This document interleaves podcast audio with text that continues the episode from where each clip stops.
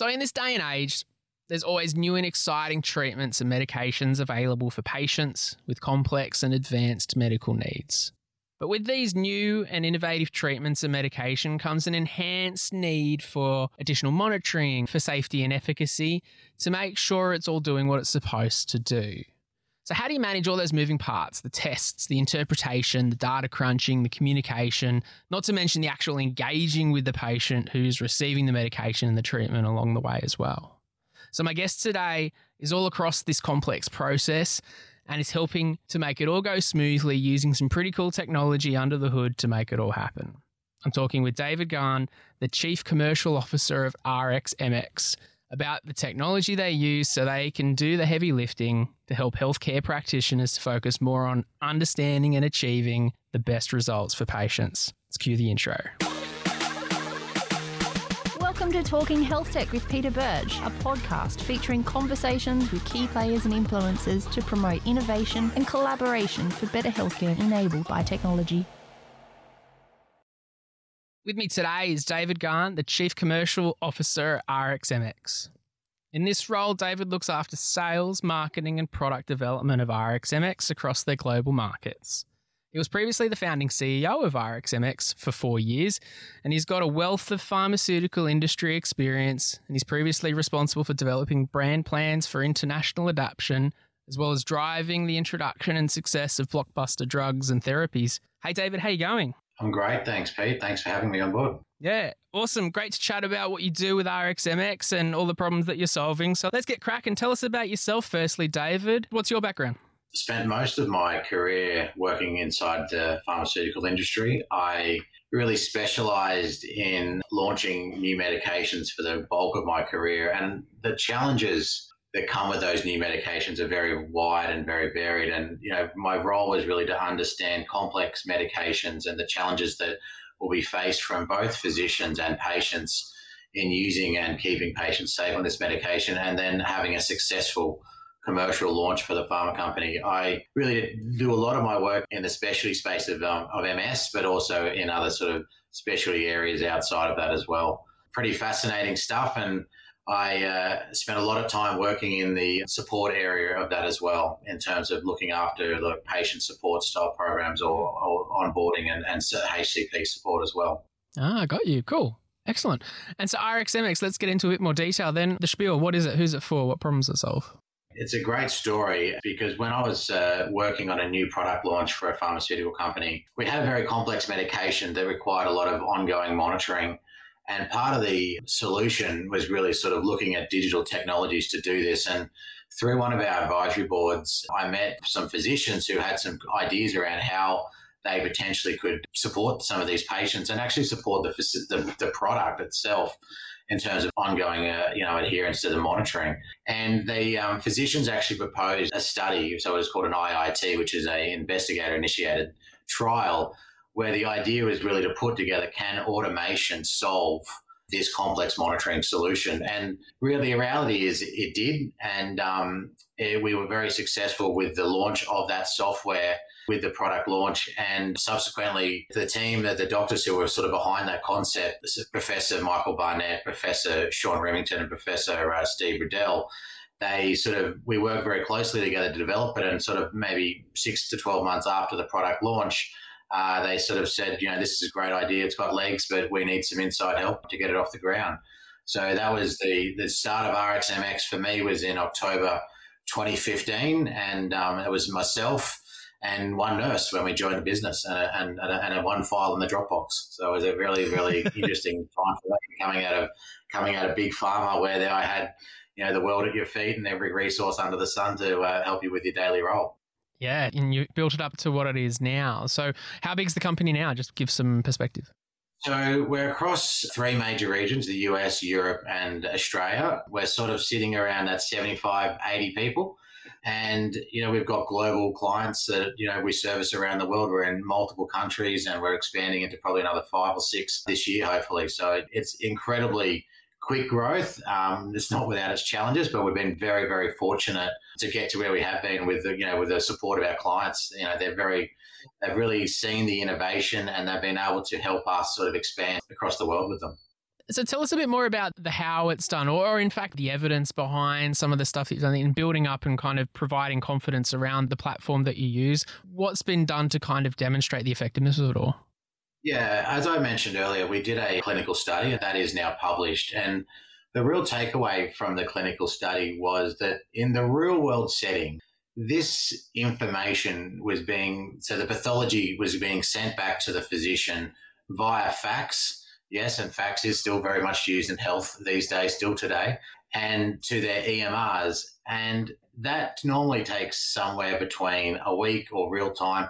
But it also relies on the doctor going in and making sure it's there. So no one's telling them the doctor is there. It either appears or they look through their uh, in tray. And um, there was a, it was part of our study that one of the physicians was actually on a trip uh, skiing in the mountain, and our system basically in real time sent them a message because what our system does is actually reads the pathology automatically using these HL7 files and then we then create an alert algorithm based on the product information. And all of this sort of sounds a little bit complicated. I'll explain it to you in a second. But then that physician gets a real time message saying, hey, there's a patient who's got this potential issue with this particular product. You need to take action. And then they can take action basically instantly on top of that. And so the way I sort of like to explain it and to make it sort of a little bit more real is, eh, you know, Peter, you've gone to the doctor and you've ever got a blood test before? Loads of them. And yeah. yeah. And so you, you often go, what happened with that blood test? Am I okay? Like, what was the result of that blood test? Why did I get the blood test? And you're sort of thinking, did the doctor ever get it back? Did it ever result ever come back? And you're often sort of wondering what's going on. And what our system does is we integrate directly with the pathology companies. We get a copy of that result, and then our system will read it in real time and then send out an alert to the patient, to the physician, to the patient's, you know, potential partner or carer, and to the physician support team to say, hey, that results in, and A, there's no results of concern, which we often send to the patient, but not the physician because they don't want to be over alerted but also B, there's something that has been actually identified in your results and you need to take steps one, two, and three. So it really is connecting the dots and making it real time so the patient feels like they're a lot more connected with their own treatment journey, is really sort of the words that we use. And they feel empowered to sort of take ownership of their health. And the physician is also supported and understanding that this information is getting looked at with a second pair of eyes when they may be on holidays or they may be skiing or they may be you know, doing something completely other than being a doctor because you can't be a doctor 24 7. Yeah, no, totally. Help me understand where it fits in that whole kind of cycle of things. So, are you dealing with the pathology companies or with the primary care physicians? Like, who's the customer for RxMX actually? It's a, it's a very good point. And one of our physicians often talks about the five wins, right? And it's not the five wins is basically who our customers are. So, the customer is people who get the benefit are the physician, which is a win. We've got to build a system that works for the physician. We've got to build a system that works for the patient. We've got to build a system that works for the regulators and making sure that we're implementing what the regulators want. We've got to build a system that's commercially viable for us. And we've actually got to build a system that supports what the pharmaceutical company needs. So we see ourselves with sort of these sort of five win scenarios. The payer is the pharmaceutical company. But the win, the real users and the people who get the most out of this system are the physicians because they are feeling confident that their patients are going to be safer and more, you know, I guess essentially looked after, for lack of a better word, that on when they're using these systems, they've got a second pair of eyes, which is a computer overseeing and understanding what's going on with these complicated and somewhat challenging patients at times. Yeah, cool. It doesn't sound like then the GP, the Aussie GP that's within the clinic, they wouldn't log into your system or anything like that. They just get a little notification that says, hey, there's something you need to act on.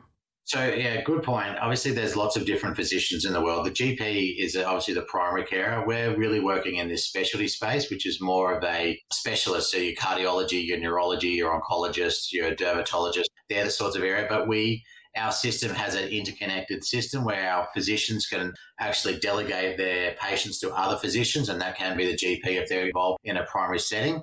Um, or it could be another specialist. So we don't sort of discriminate from a GP to another specialist. They, any physician can use our system. It just depends on that patient disease state and how that patient is being managed by their specialist and or GP. And so, in terms of then building the platform and the partnerships that you've built, and I know that you've got a partnership with InterSystems as well. How does that all connect together and work, and how do you work together?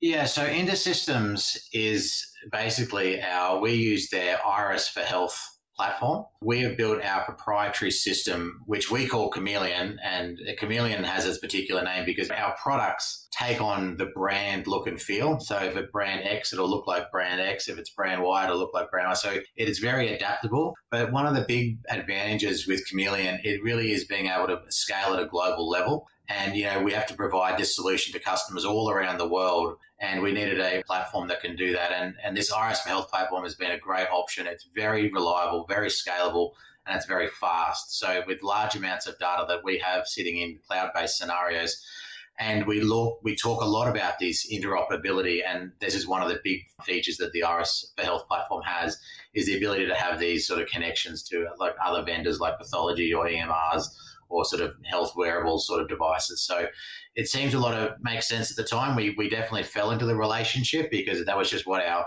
initial developer was using at the time and me not being a, a technology expert was we just thought this is great let's continue to work and they've been a great partner to date and yeah we're really happy with the platform and it's got some great options for us yeah I've heard lots of good stories of people who've worked with the InterSystems guys, and they're very much, you know, behind the scenes, but they make a lot of connections a lot easier for these platforms too. So there's a lot of good stories that come out of that.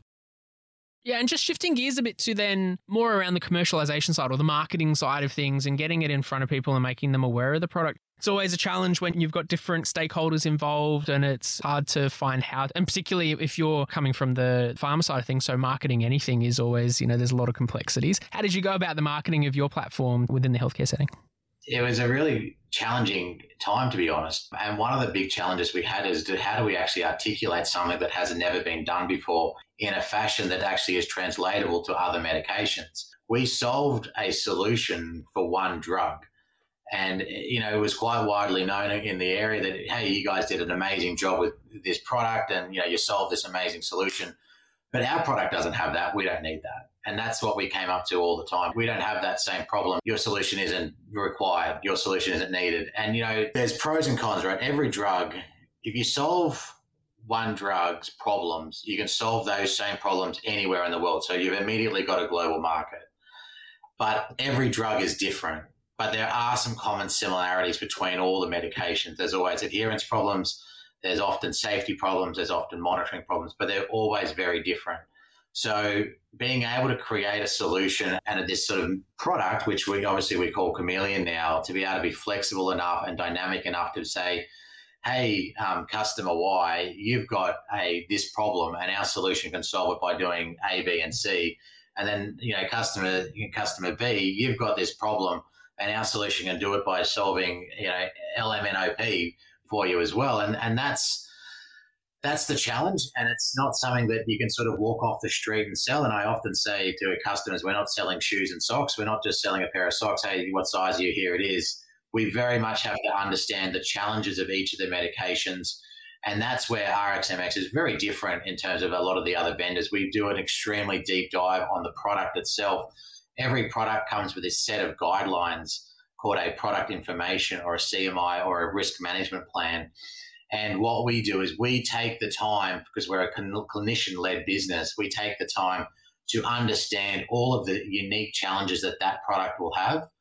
And then we will go around designing and creating a solution that will be bespoke to the drug, but can be used in many settings across the, the platform if that makes sense. Mm. So we we can't have a business model where we're designing just one-off solutions because we'll basically kill ourselves in, in maintenance. But we needed to be able to build a, a product that could essentially solve multiple program problems for these drugs. And, and really that's what we've been doing in the last sort of 12 to 18 months.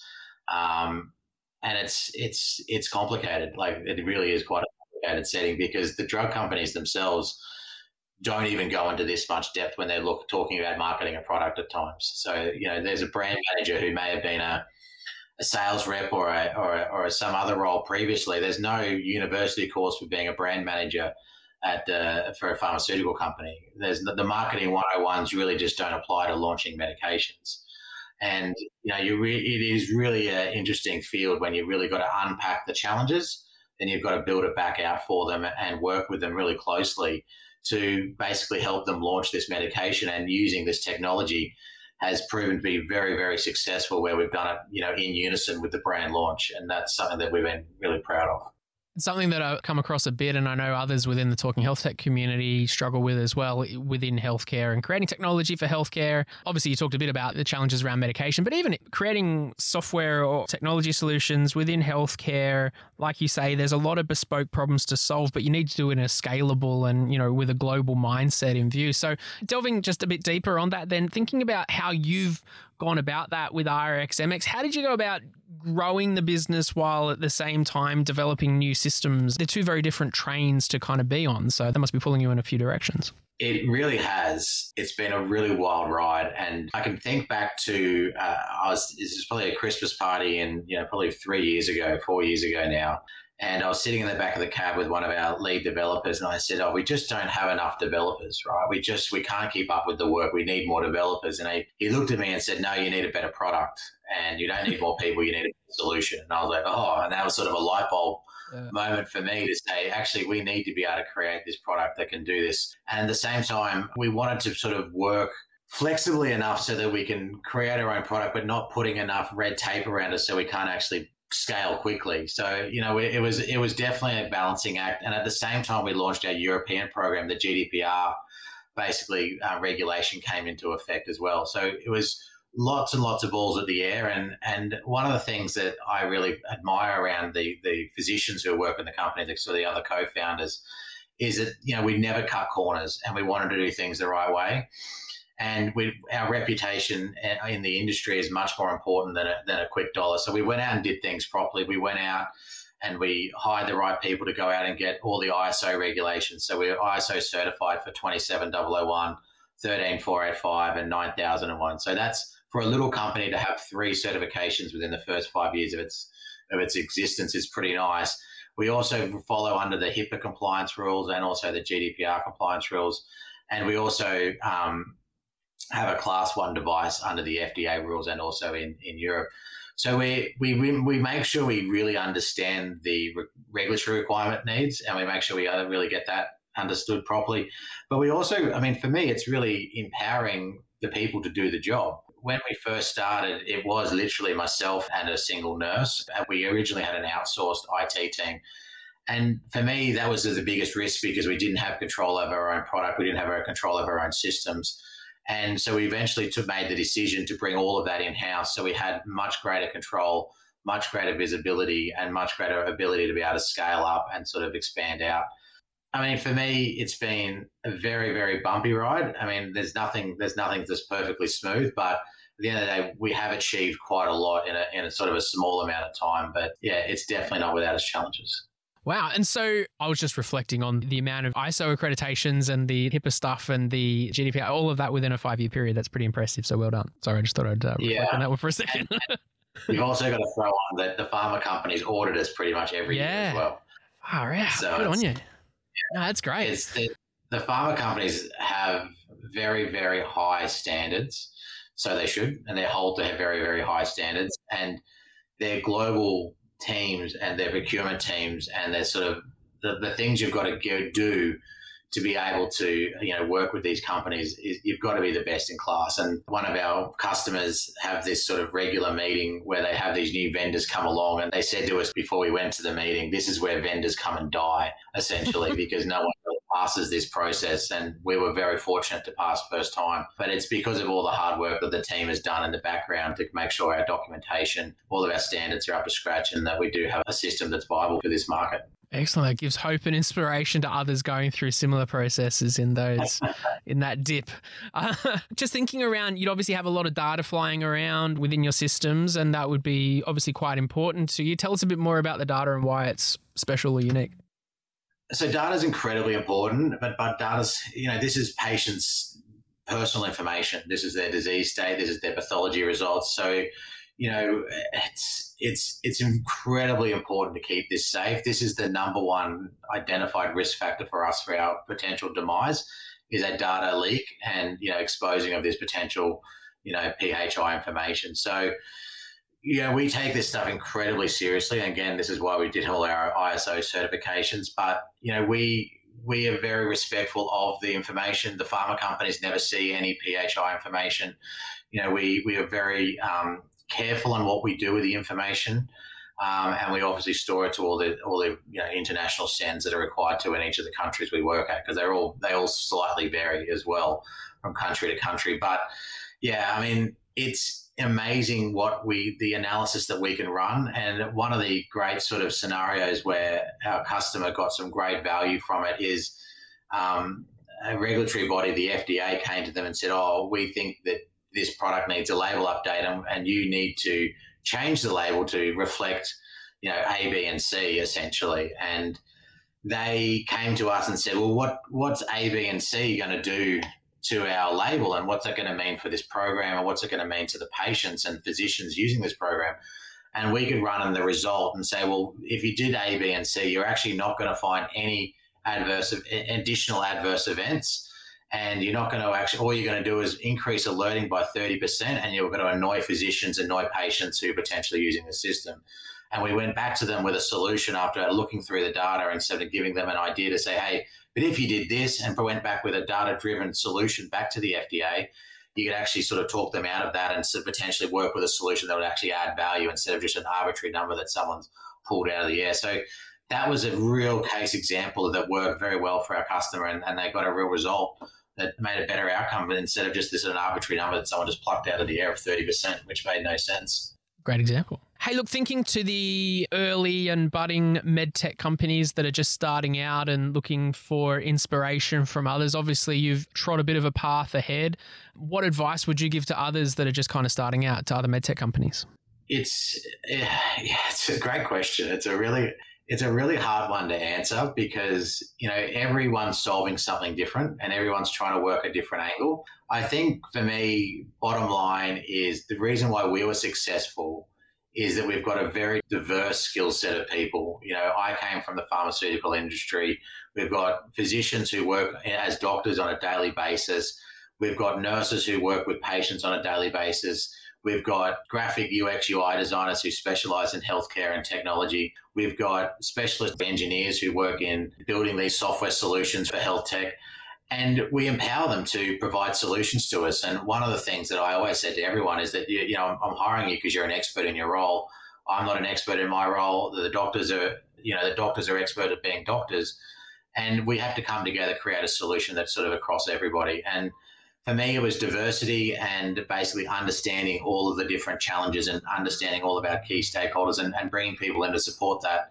I mean, for me, that would be the biggest thing that we did right. And we argue all the time in a productive fashion around why we should put a button here or why we should send an alert this way and what's the implication of that alert. And everyone's got their viewpoint, but we come together to work for a common goal. And that's sort of what makes us a bit different.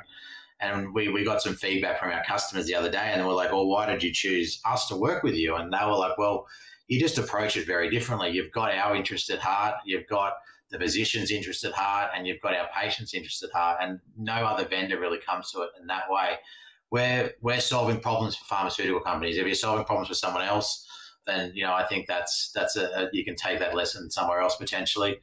And the other fact that i would really sort of touch on is that it, you've got to be able to share data. It's all about this interoperability and sharing information because not one person can do it all, not one company can do it all. It's impossible. There's so many facets to healthcare. It's so incredibly complicated. Um, and I think data sharing and, and, ensuring that you know we can do that properly and in, in, the right fashion is going to be the future. And don't think you've got to have a closed loop system that's a, it's all yours and no one else's. Great advice there. And just thinking around that interoperability side of things and the connectivity and thinking back to what you said around InterSystems before, is there more kind of stuff that you're planning on doing with them moving into the future? Yeah, we're definitely looking at more stuff inside, inside of things around the AI capabilities. We're actually sort of half, well, we're more than halfway through. We're actually pushed to production AI capabilities for ensuring that we don't miss any adverse events. Um, adverse events is incredibly important for a pharmaceutical industry and making sure you don't miss any. We're also looking at looking at real time data and ensuring we're getting these um, results and we can actually get better information back to our client so they can get more information around improving efficiencies, improving patient safety. and you know just essentially just sort of spotting trends so we can so we can actually sort of pick things before they happen spotting potential where patients may potentially drop off the medication before they you know before they would and looking for reasons why and you know that's that to me is a really exciting area and i think there are some people doing that in this space at the moment but i think that's where we want to go to um, and the other one is really scaling and using this using this our platform and using chameleon and actually growing it at a rate of knots where we can sort of really, you know, put the hammer down and, and, you know, really hopefully make a difference. And that's why we sort of started this business is to really make a difference in patient safety and, and make that across the world. And so, lastly, then for RxMx as the company more broadly, what's on the horizon? What can we look forward coming from you guys in 2021 and beyond? So, we've got some really exciting news. We've just closed an engagement with a private equity firm, Pemba, who are based in Sydney, and we're really excited to have them on board and their strategy really is now to help us uh, grow internationally, um, hopefully acquire some new businesses and expand throughout the US and Europe. It's um, you know, we're really excited to have a, a company like Pemba who are, have got a, a history of these sort of technology plays where they're sort of in buy and build and then sort of you know scaling them up. And, and that's something that myself and the team are really excited to have on board and, and having the backing of a private equity company like Pemba is is a great boost of confidence for us. And it's also for our clients as well. They were really excited to hear that we're going to be able to grow and scale at a much faster rate. So, yeah, 2021 is going to be a great year for us. And, you know, the next few years is really exciting. Amazing. Well, congratulations. Looking forward to seeing that growth from RxMx. And I'll put some information in the show notes about RxMx, but also for InterSystems as well, for those that want to check out some of the interoperability stuff that uh, and the interconnecting things. So check that out on the website for more information if you're after it. But David, look, thank you so much for making the time and good luck with everything that's happening this year. Awesome. Thanks so much, Pete, for having me. And uh, sounds good. Thanks for listening to the show. Check out talkinghealthtech.com to connect with other people in our community and to learn more about the Australian health tech industry.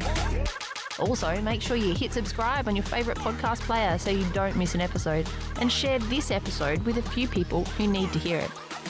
Now go make it happen.